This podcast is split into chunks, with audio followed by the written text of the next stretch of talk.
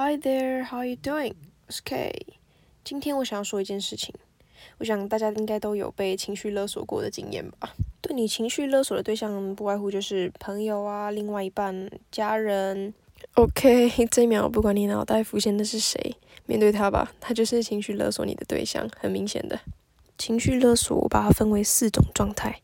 第一种是不自觉，就是嗯，你已经被情绪勒索，可是你不知道。然后还一直照着别人的旨意在做事情。第二种自觉但不面对，就是还保有一点理性，会听自己心里面的声音，然后去斟酌做自己想要做的事情，跟情绪勒索稍微抗衡。第三种自觉但无力抵抗，啊哈，这种，嗯，通常来自家人啊、爸妈会比较多。就是你知道你想要做什么，但是他们的情绪勒索不知不觉就影响你，让你照着他们的旨意去做事情。最后一种呢，是最超然的状态，是绝缘。这时候我已经双手合十，眼睛差点闭上。绝缘就是你面对身边的情绪勒索，你是无感的。我也正在朝着这个境界去修炼中。今天要给你跟自己对话的台词呢，是你在面对情绪勒索的时候用的。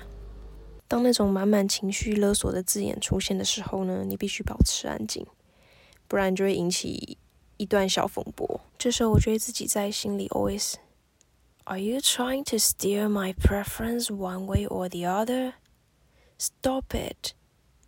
I want to do things of my own free will. Steer 是控制或是驾驶的意思，嗯，操控方向盘的感觉。例如，嗯，steer your horse，驾驶好，控制好你的马。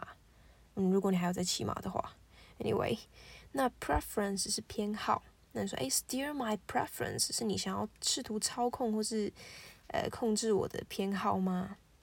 那后面的 my own free will，my own free will 就是我自己个人的意志跟我的心意，我想要依照我自己的心意去做事。